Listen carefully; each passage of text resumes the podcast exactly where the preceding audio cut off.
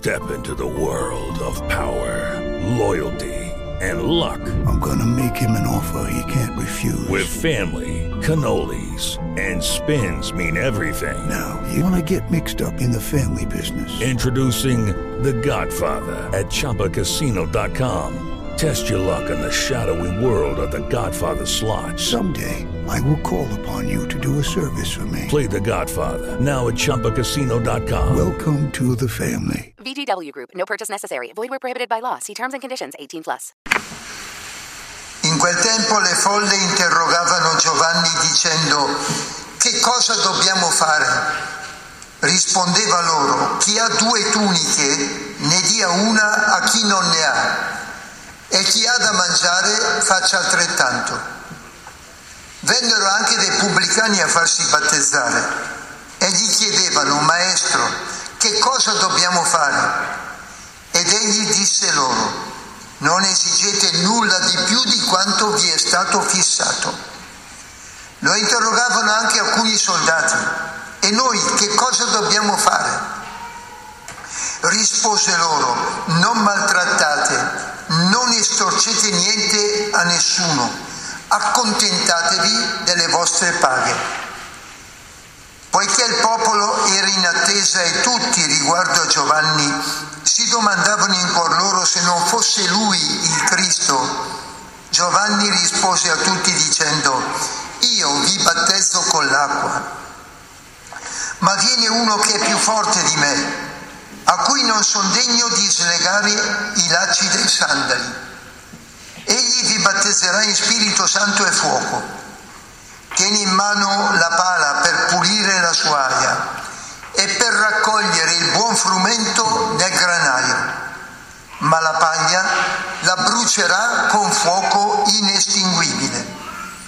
Con molte altre esortazioni Giovanni evangelizzava il popolo. Parola del Signore.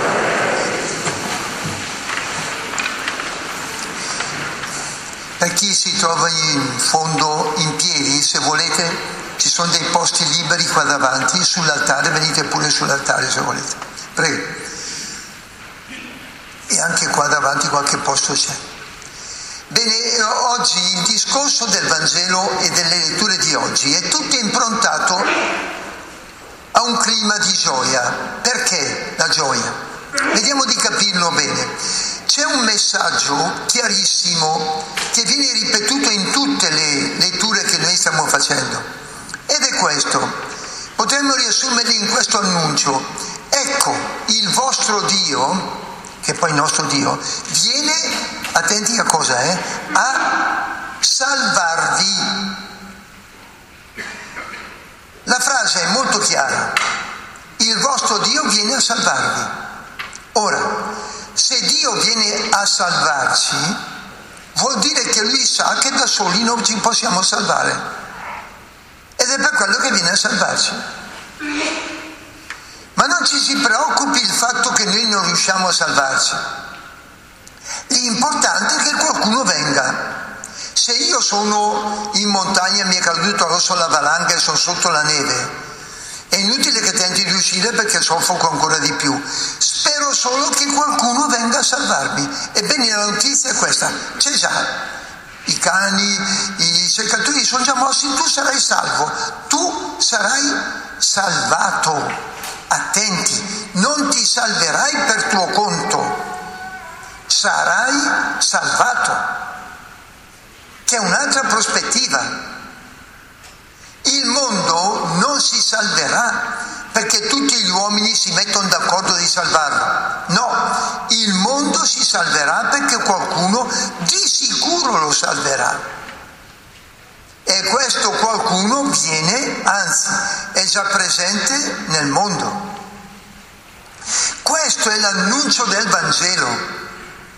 L'annuncio cioè che la salvezza, che a volte sembra impossibile, lo è per noi impossibile, ma non lo è per Dio che vuole a tutti i costi salvarci. Ecco perché io vi do un piccolo consiglio, è una buttata, una battuta, perdonate, però alla mattina quando vi svegliate lavate pure i denti, la faccia tocca che gioia. Dopo alla fine guardatevi bene nello specchio, bene pettinati, sistemati, le donne con il loro trucco, tutto quello che volete. E alla fine vi dite, bravo, il Padre Eterno c'è e non sei tu. Non so, dite a quello dello specchio, e non sei tu. Tranquillo. Il che vuol dire, fammi al Padre Eterno, che non è il caso. Perché io quando vedo qualcuno che parla come se fosse il creatore del cielo e della terra, mi viene nervoso. Ma chi sei poi tu? Quelli che hanno le ricette perché tutto il mondo vada. No! Non sei tu il Padre Eterno. E allora, tre cose a questo punto. Come si fa a permettere al Padre Eterno che è all'opera nel mondo, che è presente nel mondo, di poterci salvare?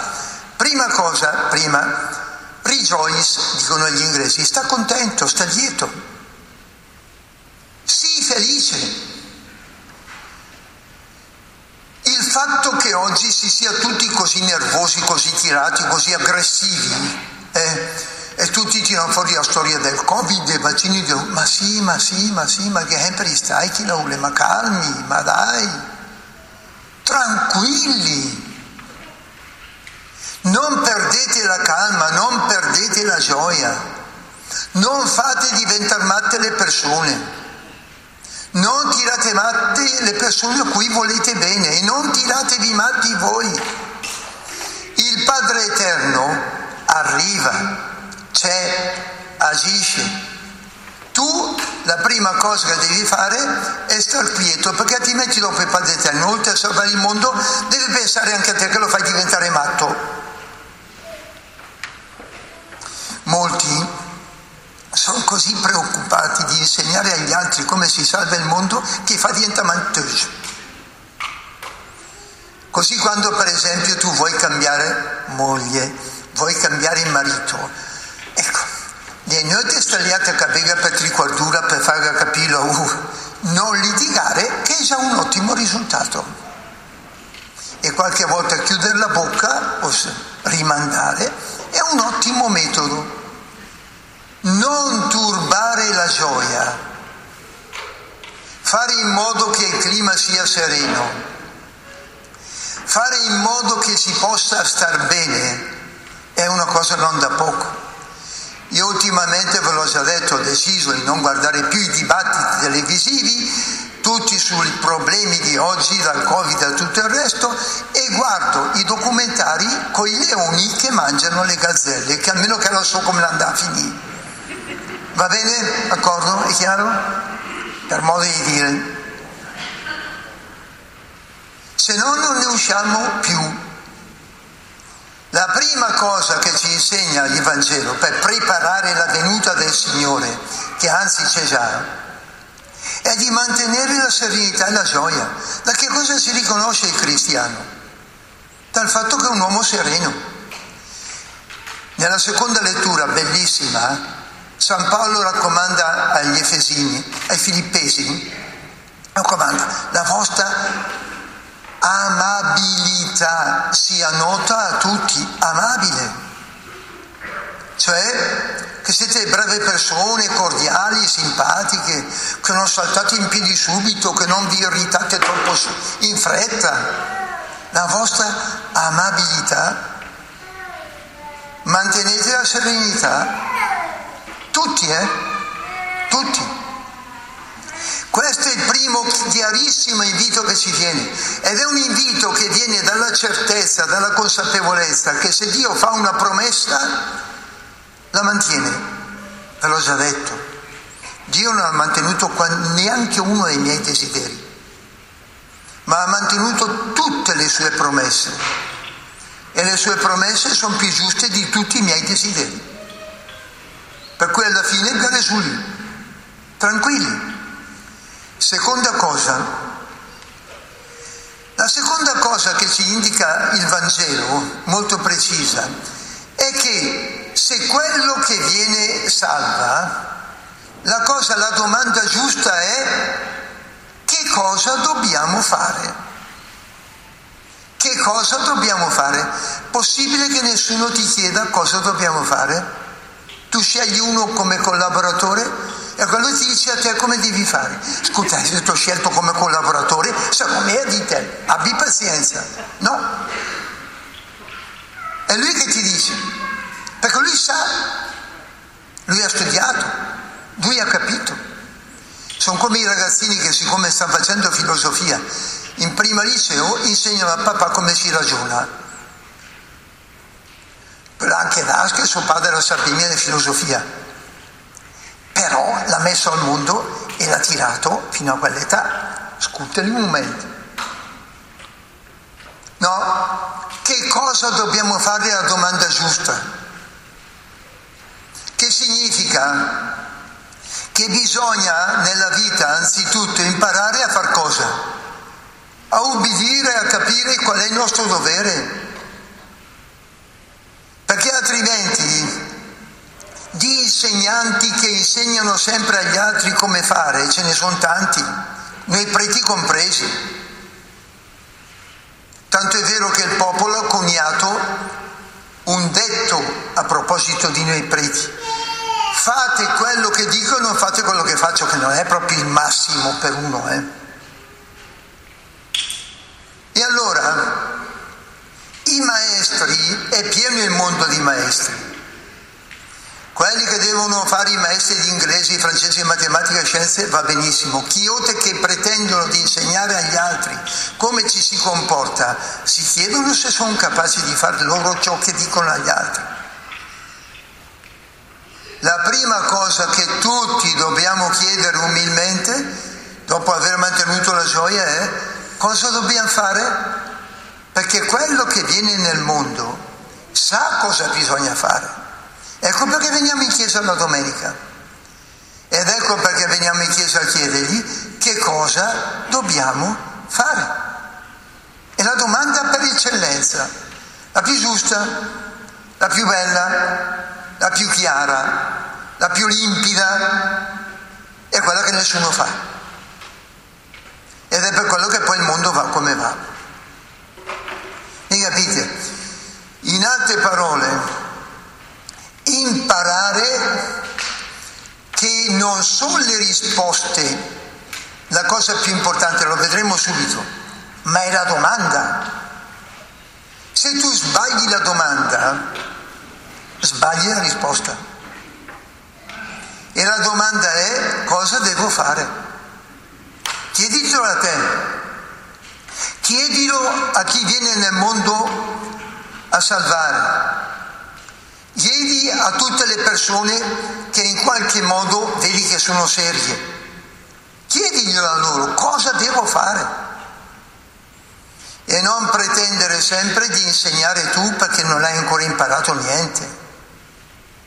Davvero credetemi per imparare le cose quanto è difficile, quanto tempo ci vuole. Una delle cose che noto è che adesso che comincio a capire le ura de meur, è mia proprietà bella, ma comunque è, è così il che vuol dire che uno ci impiega una vita. E gli ultimi tempi della sua vita è per dire ho capito questo. E fate così, solo quello, solo quello. Il secondo atteggiamento corretto è cosa dobbiamo fare. Di maestri ce ne sono troppi in giro. Qualcuno, per esempio, è io mi irriterei se qualcuno venisse a me a, a, insegnare, che non è un prete, che venisse a dirmi a fare i preti si fa così, ti fatto da mestiere che mi fa meno, scusa un momento. Eh, allo stesso modo non pretendo di andare da nessuno a indicargli se viene un muratore, se devo andare da un medico, saprà il mestiere, a che insegna a me. No, oggi tutti sono maestri. E la domanda cosa devo fare? Vanno già dicendo io ho bisogno di queste medicine. Cecil, ma chi l'ha detto? Imparare a fare le domande giuste. E la domanda giusta tre volte l'hai ripetuta, eh? Cosa dobbiamo fare? Terza cosa. Stupende le risposte, che sono di una semplicità estrema. Guardate che belle che sono. Non sono risposte standard, sono calibrate sulle persone che fanno la domanda. Per esempio, se quelli che vengono sono generici, la folla, Gesù, o meglio Giovanni Battista, la risposta qual è? Ah sì, una cosa, chi di voi ha due tuniche ne dia una a chi non ne ha. Chi ha un po' più da mangiare dia a chi non ne ha.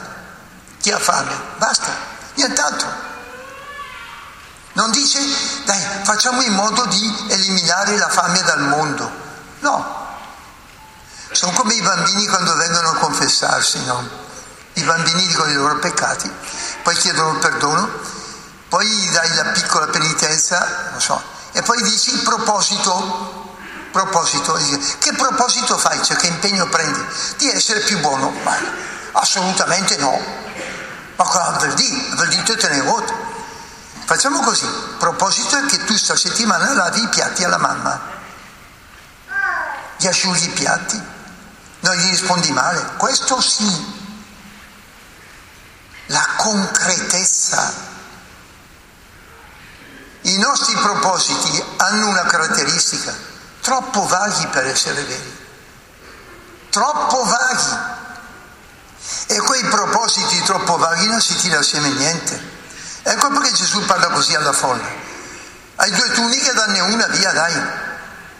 Seconda cosa, ai soldati. E noi cosa dobbiamo fare? Bellissimo questo. Non maltrattate, siccome portate le armi, non maltrattate, non abusate di nessuno, non fate i bulli, non fate i prepotenti, rispettate le persone, che è tipico di un soldato corretto. E l'ultima, questa bisogna dirla a tutti, sindacati compresi. Accontentatevi delle vostre paghe. Vi racconto un fatto. Abbiamo penato non poco per fare avere uno permesso di soggiorno, che andasse anche bene. Ha avuto un permesso di 5 anni, strepitoso, è il meglio, il top. Abbiamo avuto proprio, gli abbiamo trovato il lavoro. E adesso vai, fai il contratto, 40 ore a settimana, perfetto, a partire da subito. Lui va, lui che l'ha mai lavorato in vita, che ha sempre vissuto di elemosine, che andava a chiedere qua e là lungo le strade al cimitero, si è seduto davanti al datore di lavoro e ha fatto vorrei discutere eh, la retribuzione. Ma se me che metti ma cosa che le copie, ma, ma, ma, ma sei impazzito?